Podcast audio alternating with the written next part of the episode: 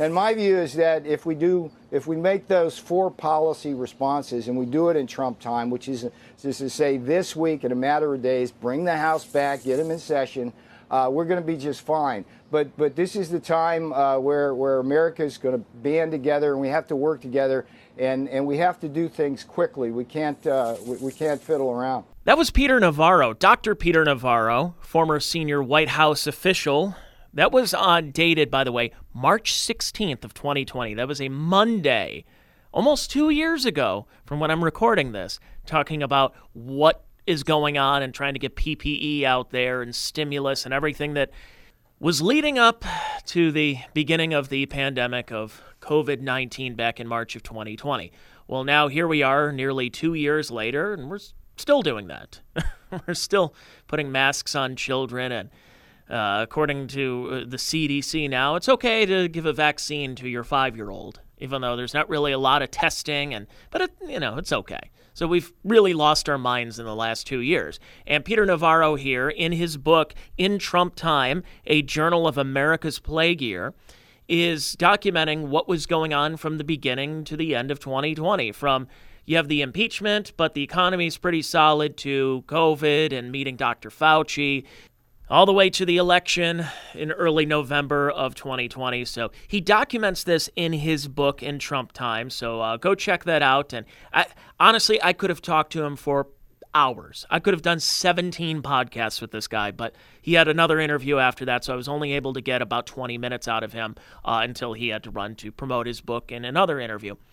But I did record another interview, and it's a twofer for today. How do you like that? I, look what I do for you fine folks here on this Check Your Brain podcast is that uh, I have JD Vance, who is running for Senate in Ohio, and we just kind of talk about the issues of the day and uh, whether it's the, the wokeness of the military to uh, response with the pandemic and everything, and uh, things that are happening statewide in Ohio. He's also the author of Hillbilly Elegy, which was turned into a major motion picture starring Amy Adams and Glenn Close. So, uh, honestly, I, I did like the movie, so go check that out if you want to. But the book came out, and it's weird how his trajectory, J.D. Vance's trajectory, went from he's the one who's really given us a peek behind the curtain of the Trump voter to this guy needs to be castigated out. We don't like Trump voters. They're all racist. They're all this and that. So that's one of the interesting things about the how J.D. Vance's career is kind of taken off in the last five years from being he's this to he's now this. That's really interesting because he hasn't changed all that much. Uh, but he is home. He is living in Ohio again, and uh, he is running for Senate. So you'll get a chance to hear that interview coming up. Um, let's see, I think around the, it'll be about the 22 minute mark, maybe 23 minute mark. That will be on there. I can put that in the timestamps when I have uh, have it on this podcast. So go check that out, Peter Navarro and JD Vance. If you want more of those interviews and if you want them in a timelier manner, go uh, check out my podcast on Patreon. Please subscribe if you haven't already to the free ones. But then I also have just for five dollars a month, you get all these podcasts plus several more per week. So you basically get it's five dollars a month is the cost of one beer. And it depends on where you go because maybe the podcast is actually cheaper than the beer, especially the beer I like. It's usually around seven or eight dollars as opposed to four or five. So the it's either let's see, could I get a lot of content here, or could I get uh, you know uh, another IPA? I don't know. That's your choice. It's up to you. I'm not going to tell you how to spend your money. But go check that out. It's the Check Your Brain podcast at patreon.com slash Tony Mazur. But in the meantime, here we have Peter Navarro and JD Vance. I'm here with somebody that, uh, for the past, well, many decades, if you wanted any, to know anything about what's going on in China, whether it was talking about the coming China wars, death by China, he's an author, he's an economist, he's been a teacher, and his name is Dr. Peter Navarro. And we're going to talk a little bit about China, but kind of indirectly, because he has a new book out. It's called In Trump Time, a journal of America's plague year, and talking about the year that was in 2020 that began in January talking about this ridiculous first impeachment, in my opinion. Then America gets it by March, and then ever since then, in the last, well, almost two years now, the world has kind of been turned upside down. And we're going to talk to uh, Peter Navarro here. And Peter, thanks for coming on here today. And uh, I guess, uh, I mean, you're somebody, you've been with the president. You were a former senior White House official with uh, the President Trump since the beginning. And I guess talk about what went into this book because I- am sure that you probably have enough material to do about at least a dozen more books on what happened in 2020. Yeah. Well, I think what's uh, what's semi unique about uh, the In Trump Time book, among the ones that are coming out, is I did a daily journal. Uh, channeled my inner Haldeman, uh, who was like one of the first people to keep a, a, detailed White House journal. And beginning early 2017, uh, every night I went home and wrote things down. So this stuff is not from memory; it's it's from from the the actual journal um, itself. And I did, I kept the uh, in Trump Time journal because I, I knew I was going to be in some way part of history but I also uh, early on saw that there were a lot of people in the White House in the administration who were actually disloyal and against the president, and I wanted to hold those folks accountable for whatever whatever uh, mistakes or problems uh, we we had. So fast forward to um, you know, the last year of the administration, and um, this is where the in Trump time book focuses on. And it's interesting. I met uh, the president first through one of my my first China book. It was 2006, The Coming China Wars.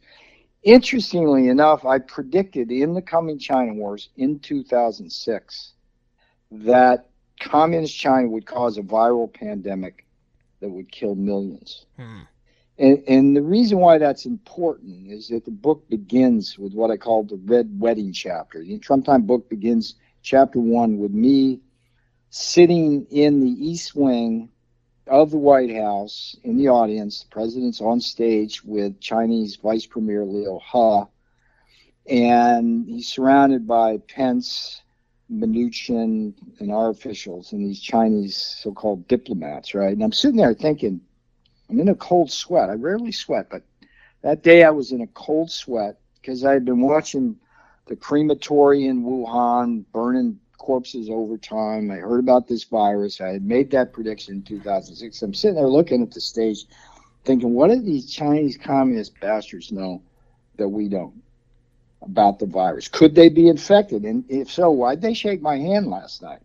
Hmm. And why are they sitting so close to the president? And most importantly, I was thinking to myself, could this be a bioweapon that's intentionally designed to take down a sitting president who was the only one to ever stand up to the Chinese? And and and the, the, In Trump Time book is designed to answer those questions and more. And Fauci would would quickly enter the In Trump Time book uh, as as arguably uh, the worst James Bond villain ever um, in chapter two because, look, I, if there's anybody listening to this and you still think Tony Fauci is a good guy, do me a favor, read in Trump time. And if you get to the end of it and you still think he's a good guy rather than a sociopath who killed millions of people, I'll give you your money back. But I meet Fauci in chapter two in the Situation Room. Never met him before. Didn't know he walked on water. Didn't know he was a saint. Didn't know he was a darling of the left. And I walk in in this, the famous iconic Situation Room, and the president had tasked me with convincing the China uh, coronavirus task force to support the ban on travel from China. Okay, the boss wanted to pull down the flights from China, and he was getting resistance from that task force. So I go in there. Mulvaney's at one end of the table doing his chief of staff BS. I got Pompeo's guy on my left shoulder. Across the ways, I got Redfield, the bumbling CDC director, and Azar, um, the Secretary of Health and Human Services. I know all those guys, but this guy is sitting at high noon across from me, symbolic as it would turn out. Little round glasses on, and I'm uh, like two minutes in two minutes in, I'm in a shouting match with this SOB, and he's he's insisting, he's he's insisting that travel bans don't work. I describe him as like Flaubert's parrot over the. Travel bans don't work in that thick Brooklyn accent. I'm thinking to myself, you know, like Butch, Butch Cassidy, like who are these guys, right? It's like, and um, I realized looking into his eyes that a he, he thought he was a lot smarter than he was, which is always dangerous, and b he was going to hurt the boss and this country, and uh, the, the the decision that the boss made to pull down those flights saved millions of lives. Fauci was dead set against it. And that was just the beginning of many showdowns I would have with Fauci, both publicly and in scenes like that in the Situation Room. And every time I got up in his grill, he was wrong, I was right, and his decisions were going to cost American lives and eventually help help cost the presidency. And, and that guy is evil. And that's where a lot of people on the right were a, a little bit critical. Even the hardcore uh, President Trump fans were saying, I was, I've been hearing, I'll hear this to this day. They say, well, you know, the one big mistake I heard the President Trump did is keep Anthony Fauci and not fire yep. him when he did. Yep. But uh, yep. is there is there truth to that, or is there a little bit more that we don't know as to why? Was there a lot of red tape as to why they couldn't fire him, or was this just because of the election year and it would look bad because at the time Fauci looked like John the Baptist for a lot of these uh, people and the people out there? Yeah. Um, well, I, I, there's a there's a much more textured and granular rendition of that in the In Trump Time book. But the shorter answer is uh, that I urged the boss twice and early on to fire Fauci. You know, kill that baby in the crib, to use that crude Winston Churchill expression um, when he was talking about Hitler and the Nazis. I think it's apt in this case. Um, but look, I was a trade guy, right? Boss looks at me as a trade guy, and I don't blame him for not not uh, listening to my advice uh, because he had all the healthcare bureaucrats, Azar, Hahn at the FDA, you know, when he rolled in. Uh, you had uh, Redfield at the CDC, Collins at the NIH, and then and then I think the the fault I think also was on the, the our our uh, chief of staff uh, and the press team within the White House because they didn't have the cojones, as they say down south, uh, to fire Fauci. They thought the blowback would be too much. So they let him stay on too long, become too big. The left wing, Zucker at CNN, who has a really light into Zucker at CNN with blood on his hands as well. Um, they, they made him a god so that they could make Trump a devil. And therein lies the in Trump time tale. But I'm telling you, that guy needs to go. If that guy, Fauci needs needs to be in jail, mm. not getting the highest salary of a government bureaucrat. He's he is evil, that dude. And I've looked him in the eye, and I, I was the only guy in the administration who, who, stood up to him. If you just go back and look at the historical record, if you remember that, I was I was the only guy who took him head on, and I was right every single time. Uh, what's interesting about the COVID year, the year of 2020, was how they said, well, President Trump did not take COVID seriously. He allowed so many people to die. He didn't promote mask wearing. When in reality, and as you know, as you put in the book and you have in your notes, that in late January and at the State of the Union, while they're going through this impeachment process over is it Russia? No, it's Ukraine. Some odd call to the Ukraine. And as that's happening, President Trump is mentioning that, oh, there's this coronavirus from China that we need to watch out for. Then the response was because he said China virus, that means it's that Trump derangement syndrome, that TDS yeah, that we've heard exactly. about, yeah. where it's, hey, wait a second, Trump said this, so we got to do the opposite. So Trump is blaming China for this virus. So go out and hug Chinese people. Go out into Chinatown and eat dim sum. Go be irresponsible and everything. And yeah. it was the opposite. So then, a, about a month and a half later, when Fauci and Birx and all of these other uh, longtime government bureaucrats, these unelected bureaucrats take over. He is in one of these situations where now he has to start defending what he did at the beginning, and now everybody else is jumping on that, including Republicans. Like in my state of Ohio, Mike DeWine was one of the first people to say we need to shut down, shut everything down the restaurants, the bars, the concert venues, everything needs to shut down. And to credit what President Trump did is he left that up to the states as opposed to what Joe Biden wants to do now, where he wants federal mandates all across the board and using OSHA and other uh, uh, you know bureaucratic means to do so. Well, I got you through the first two chapters of the In Trump Time book. The, the third chapter begins a set of chapters which address the the what, what I call the lost February narrative. Right, the lost February narrative was the criticism by by the left and and some in conservative circles that the boss didn't do enough in February early on in the pandemic um, to take the threat seriously, and that's just just just wrong. And I take you in the In Trump Time book into my office on February 9th, where I will begin with a set of a dozen memos that I'll write on behalf of the president during the month of February. And the first one I write uh, is on the vaccine. And I say in the memo, very short memo, I say, look, if we get off the dime and quit screwing around here, we can have a vaccine as early as October or November. Okay, now think about that.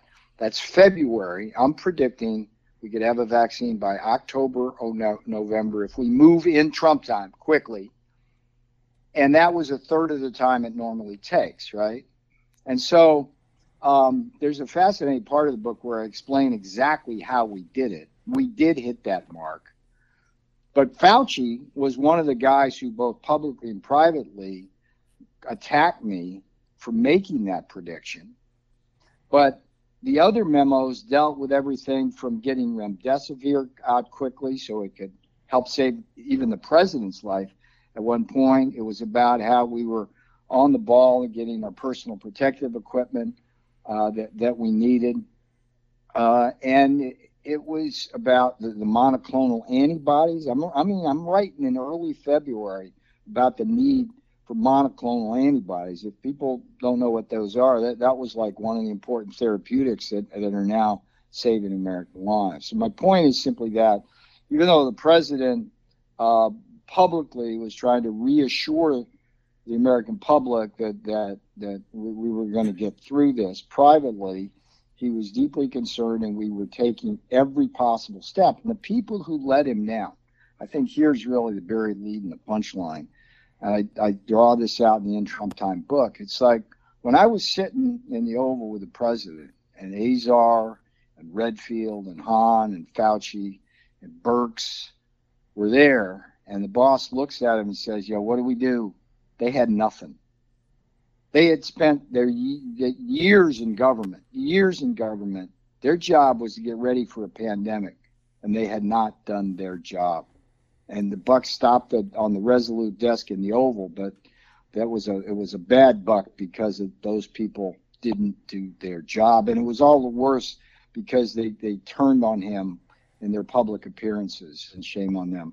And here we are almost two years later, forcing vaccines yeah. on five year olds and masking it's kids crazy. for eight, nine hours a day. It's unbelievable. Uh, to, to, wrap up the conversation, Peter, I, I, I really appreciate you being on here.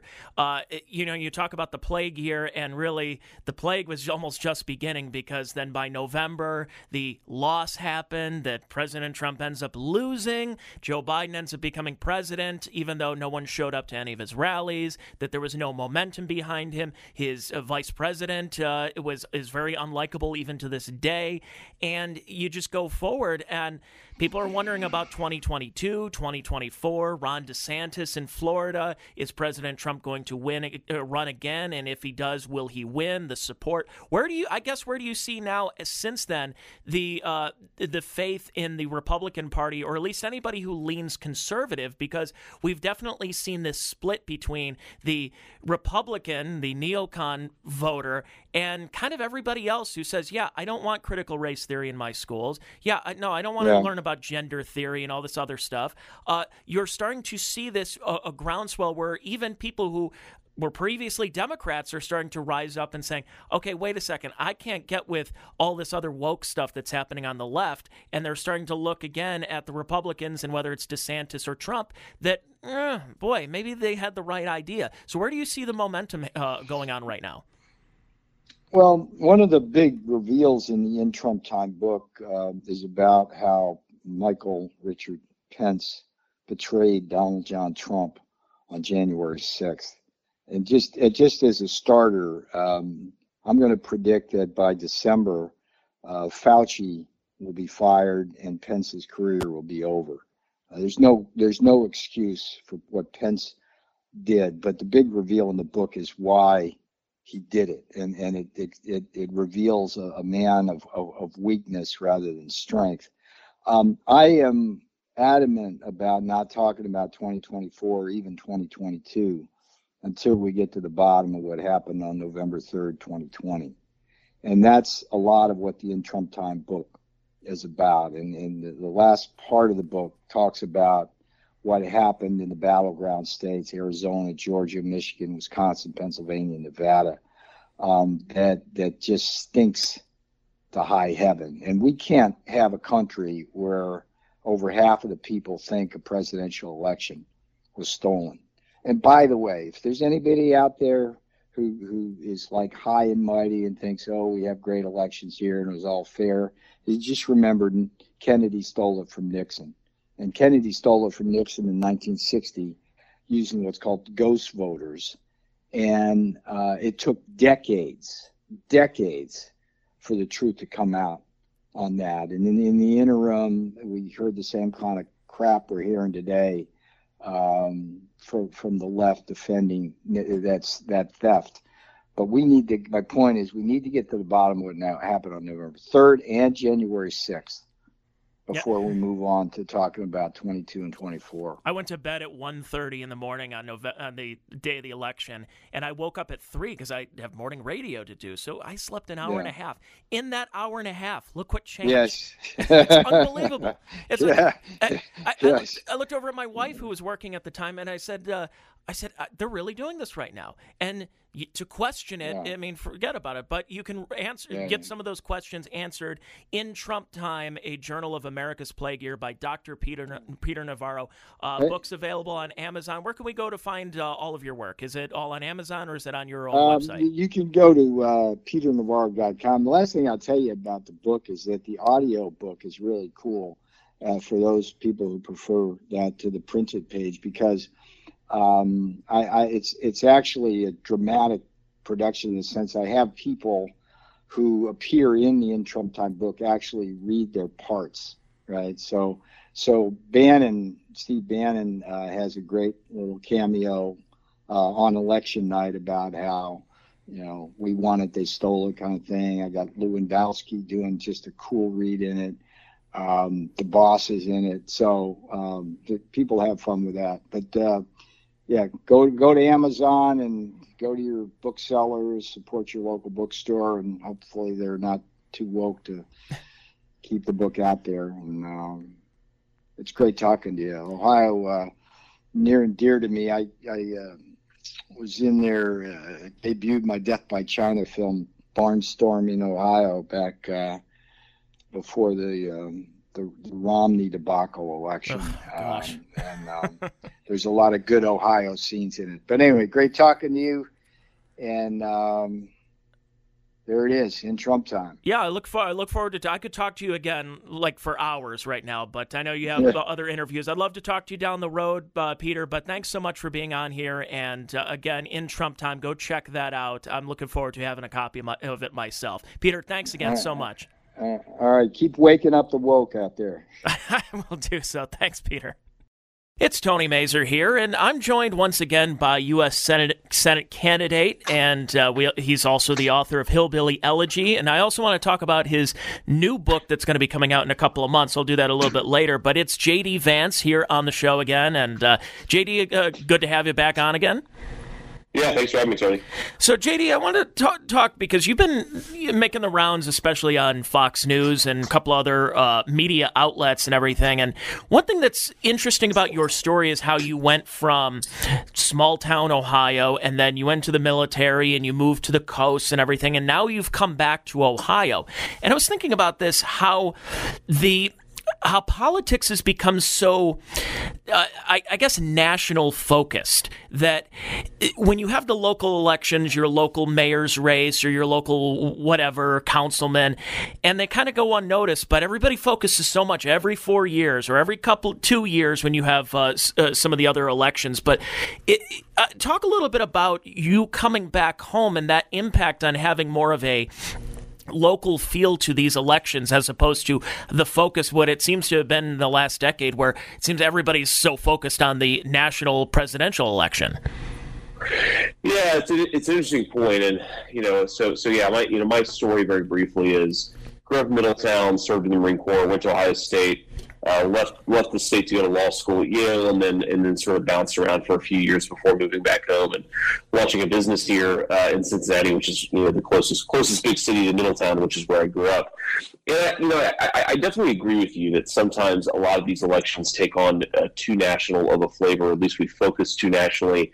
You know, obviously, that's a big risk in a Senate election, just because the issues are fundamentally national. You're basically representing the people of Ohio on a national stage and, and on federal questions but you know, as you know, and I think most of your listeners know, uh, a big part of the job of being a senator is actually just representing people well. And so, you know, I, I reminded this a couple weeks ago. A kid reached out to me uh, because his mom, who had a had a letter from her doctor uh, that she shouldn't get the COVID vaccine because it, it might cause some adverse health problems for her, um, was was about to get fired from her job at Ohio State. And and a big part of the job of being a senator is just representing constituents with issues like that, where you know maybe a phone call or maybe you know your your network or your Rolodex can be put to work to actually help the people of the state. And you know it's not as it's not as sexy. It doesn't get nearly as much press or nearly as much attention. But everything from you know writing service academy letters and interviewing your constituents about who gets to go to the Naval Academy uh, or West Point or so forth, like a, lot of what we do is very local, and so I, I think it's important to bring it back uh, to the people of Ohio because that is ultimately what this election is about. I think that's uh, you're seeing a little bit of that change too, because now that the school boards are finally getting a little bit of uh, a little bit of heat from some of these parents that that focus is kind of swung back around and you're looking it almost seems like we ignored these local elections and then we wake up one day and we're like wait a second what are these what are these schools teaching our children right now? What is going on in our schools? And then you look and you're like, oh, maybe I shouldn't have sat home on election day. Maybe if I was actually at the polls, we would have had a different curriculum in school. Instead, you have critical race theory, critical gender theory, and, and all of this that's been going on. And that's why a lot of these parents are starting to rise up and wake up to the to the point where I, we need to really start focusing locally as opposed to like, it, does it really matter who the president is? I think we need to have that focus on the local mayor's race all the way up to statewide, where you have the governor's race coming up next year and the Senate race. Yeah, you know, of course, I think all these things matter, right? I mean, they, they all matter in their own way. And so, you know, it certainly really does matter who your local mayor is. It really does matter who your governor is. And it really does matter who your president is. Um, I, you know, I, am reminded of that famous Norman Rockwell painting where you have a guy sort of standing up in the middle of a town hall and, and giving a little speech, and there are people behind him listening. And you know, one of the things our founding fathers really loved about this country um, and, and, and observers like you know Alexis de Tocqueville loved about this country is that Americans were really into self government, and and self government isn't something that happens mostly at the national stage. It is something that happens at the local stage, and it's one of the reasons why I think you know I've, I've called for Attorney General Merrick Garland to resign is because this is a guy who's basically using the people's government to go after them for participating and, like you said, those school board meetings, those school board elections, pushing back against the gender ideology, against the critical race theory. This is sort of the thing that worked best and, and, and was one of the proudest parts of our national tradition. And you have an attorney general right now who's trying to suppress it and destroy it. I, I think it's actually backfiring. I think the more that the federal government goes after these parents for engaging in what's happening at their schools, the more engaged the parents are. And thank God for that. And we've kind of seen that swing back around as well with the vaccine passports. So you in Ohio, for example, little bit more open than it's been in other states such as New York and California. Uh, but back in what about mid to late May, they announced the dropping of the mask mandates and the social distancing, and every other table at the restaurant had to have tape over it and plexiglass barriers. You can still have that, and, and you can still get your vaccine. You can still get your wear your mask everywhere, but it wasn't mandated anymore. And that's where you kind of came in, and this whole process where everyone's talking about you know, uh, oh, they want to ban vaccine ma- mandates. Well, yeah, not saying that you shouldn't get a vaccine, not saying you shouldn't wear a mask, but it's the mandate that's been one of the problems. And you've been very vocal about that and making sure that Ohio is not one of these states that has these crippling mandates, especially for these businesses with this situation with the president and OSHA when it comes to the 100 employees or more that they need to have that mandated with their company. Mm-hmm. Yeah, look, it, it, I, I, think it should be people's choices, and that's that's one of the things we should do as fellow citizens is actually respect one another to make informed decisions in a way that's good for the community, but also good for the individual and the family. And that's one of the things I hate about these mandates is it basically turns us against each other. Uh, basically turns us into like you know dogs that have to be ordered around by our government or by our, our corporate leaders instead of citizens capable of making free choices. You know, just as I, I come out pretty strongly against the vaccine mandates and the vaccine passports. I just heard so many stories from people uh, where I, I, think the media has this mental image of like, you know, middle class people who live in rural parts of the world who hate the vaccine. And, you know, it's a lot more complicated than that. It's people um, you know, may, maybe they got the vaccine themselves, but they really don't want it for their kids, or maybe they have an underlying health problem where they don't think the vaccine is good for them, and their doctor agrees with them, or maybe you know they've already had COVID themselves, they have natural immunity, and they don't want to get the vaccine for this reason. I, I think this is why we should let these decisions be made by uh, by individuals, and you know this is especially true in a world where our, our public health authorities and our leaders have done such a bad job in this pandemic. I mean, I sometimes get whiplash thinking about all of the different guidance we've had. You know, first masks masks were terrible, and then masks were necessary. You know, you, like first the vaccines were the Trump vaccine; they wouldn't work; they were being rushed, and now, of course, everybody has to take the vaccine, or you'll get fired from your job like the, the constant back and forth from our public health authorities makes me think that a lot of their decrees are more about politics. And in that world, especially, we should be letting individuals make their own decisions, not letting politicized bureaucrats force everything on everybody. Well, and it's the messaging too, where they hide behind the science. And from what a lot of people have said, is that if you start mixing science and medicine with politics, you get politics. that's what. That's right. So, so the mixed messaging from the beginning, like you said about, hey, uh, don't wear masks, and then it was like masks are okay, then wear two masks and get the vaccine. Okay, the vaccine is ninety nine percent effective, and then all of a sudden, now, now in the last two months, you've seen, uh, in, at least in my social circles, more people who've been vaccinated have been getting these so called breakthrough cases. So now sure. your your messaging is getting to a point where you're like, okay, well, wait a second are these actual vaccines? I thought the vaccines were to eradicate a virus, not be a prophylactic for a little bit. And it's just, it's a lot of this has been going on right now and a lot of people don't know where to turn. So when you have uh, career bureaucrats and essentially politicians, in my opinion, like Dr. Fauci, people look at that and say, "I, I can't go for more career politicians. We uh, we voted for Donald Trump, and then then Joe Biden, who's been in Congress for half a century, it, it becomes president. When you talk about a career politician, and it, it almost seems like you really are getting to the people of America, like Middle America, outside the big cities, where saying this country is unrecognizable from what I grew up with.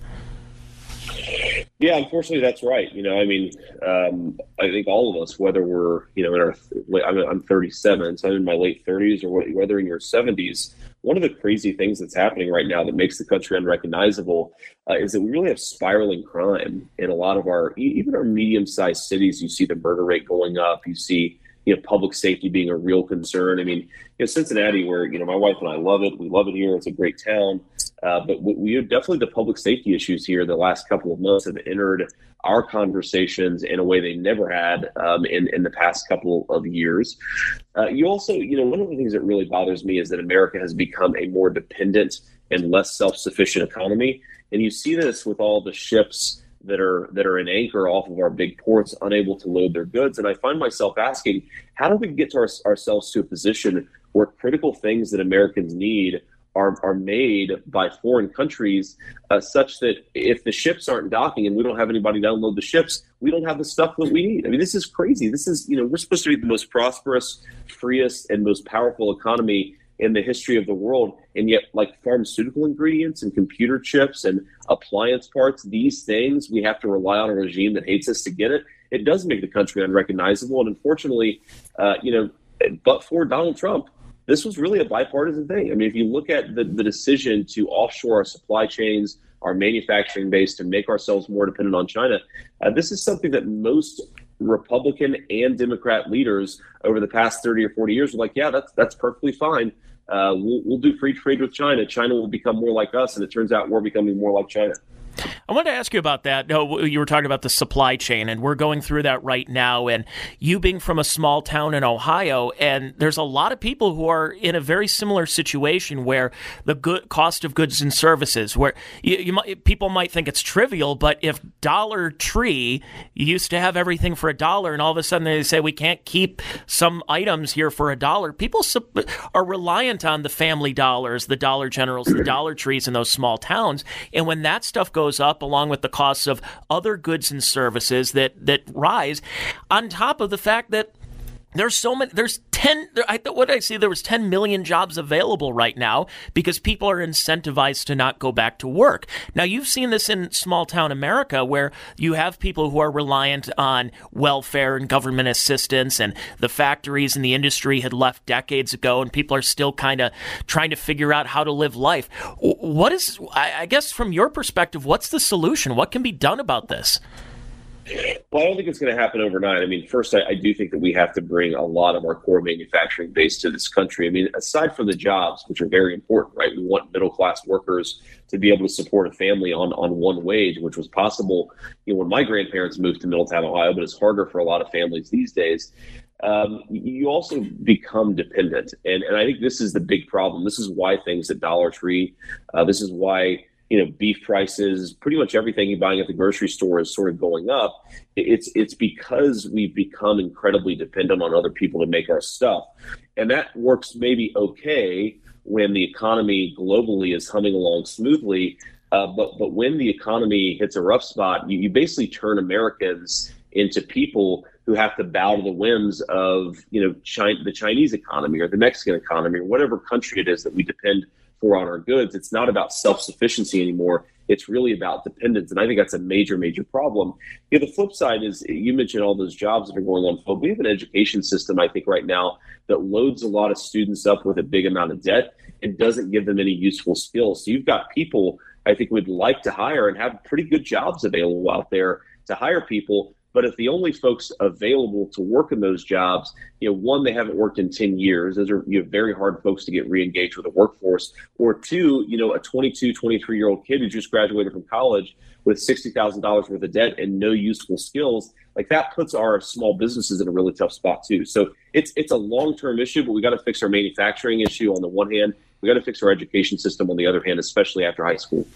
I want to ask you a, a couple more questions. Uh, I won't keep you too much longer. Uh, kind of off topic a little bit, but uh, you know, in the last few months, and I've been noticing this trend on social media where talking about the military, and you're somebody who has served in our military, and I, I saw somebody who was a prominent account. I don't remember it. Said that I, I don't believe that the United States will win if they were to get into another major war. Uh, that they could win it. And since I've last spoken with you, you had the really disastrous pullout in Afghanistan that that happened, and pulling the military out before the civilians. It just it was a disaster. And it, it, while at the same time you have General Mark Milley who's talking about critical race theory and, and white rage and wanting to understand white rage and and talking about gender theory in the in the military. And I'm like, this isn't the U.S. military that I think any of us even remember. It, it really is, and, and I know it's a pejorative term, but saying that the military military has kind of gone woke right now. What is your perspective for somebody who has actually served in our armed forces? Well, I agree with it, unfortunately, and our leadership has definitely gone woke. And it's unfortunate because the military was one of the few institutions in this country that both sides of America that both Republicans and Democrats still had some faith in. Uh, look, look, I mean, I, the, the, two things that have that I've noticed is you have General Milley, like you said, talking about white rage, while Afghanistan turned into a complete disaster scenario.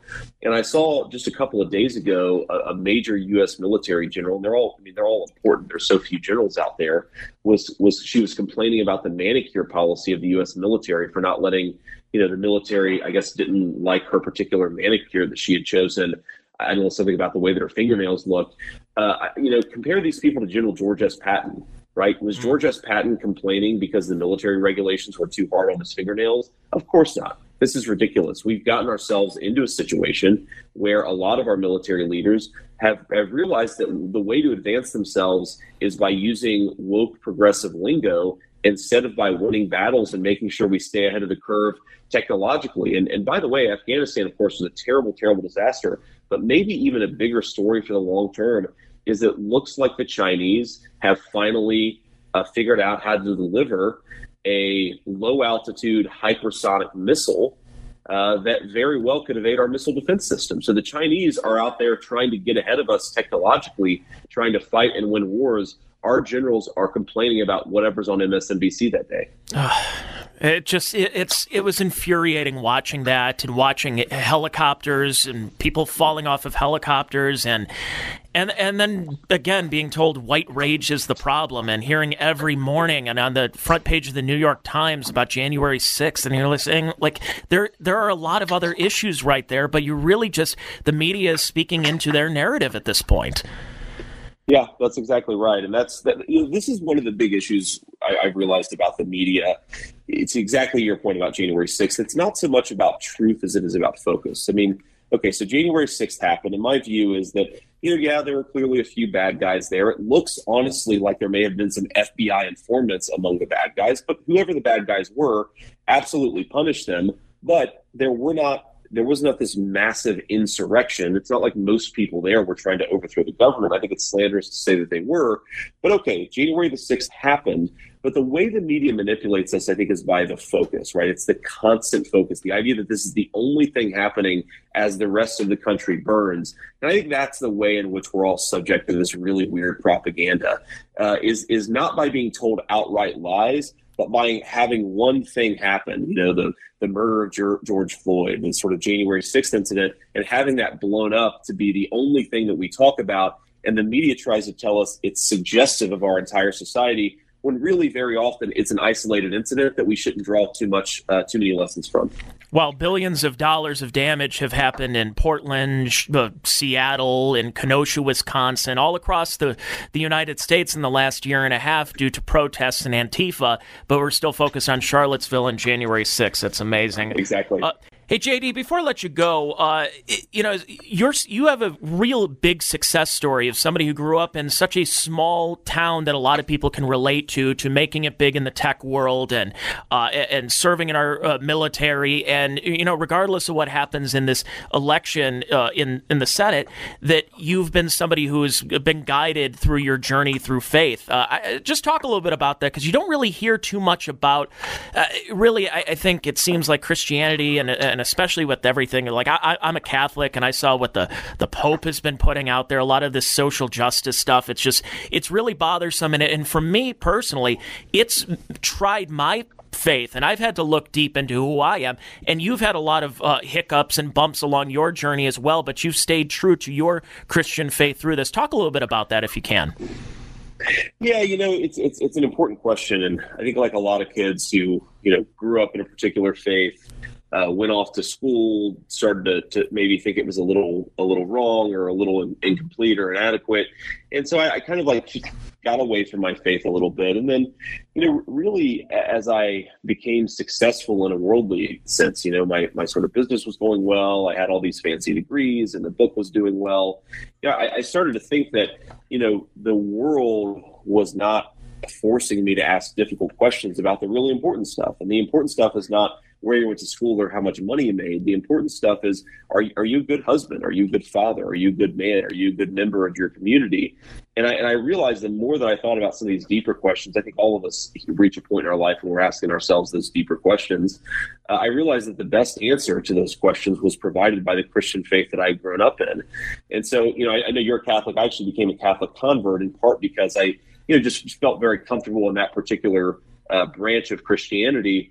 But you know, I I, I, I think that the, the argument that I'd make is, is, that my faith really forced me to reckon with what's actually important in life, and I and I worry, frankly, in a world where fewer and fewer people are actively engaged in the faith, um, do do we become a country where folks are too focused on what's worldly, or they're too focused on these external markers of success or achievement or happiness? And and not really thinking like how do I cultivate character in myself, uh, in my family. Uh, I, I, think that's one of the great things that the Christian faith provides for us as people, and, and provided for America for you know our, our, our multi-century century history. And I, I do worry about what our country looks like if we lose our attachment to our faith. You know, John Adams famously said, uh, "The Constitution was made for a, a moral and religious people." And we should keep that in mind as we think about how to reform our political system. We've also, I think, got to think about how to reform our culture too.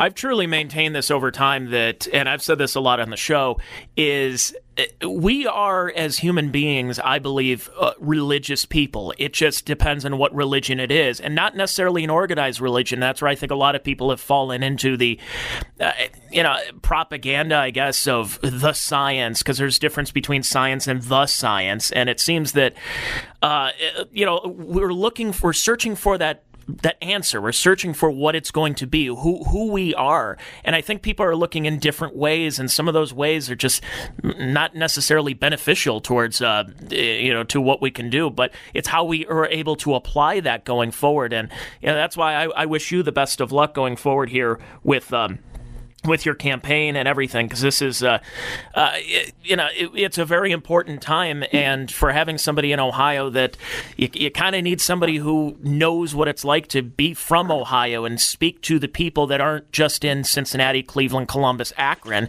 You can actually talk to the people in those cities and counties in between yeah, that's what we're trying to do, and obviously we're we're trying to run to, to represent all the people in the state, and uh, it's I think it is very important to have a perspective on parts of our state that often don't get the same amount of media attention.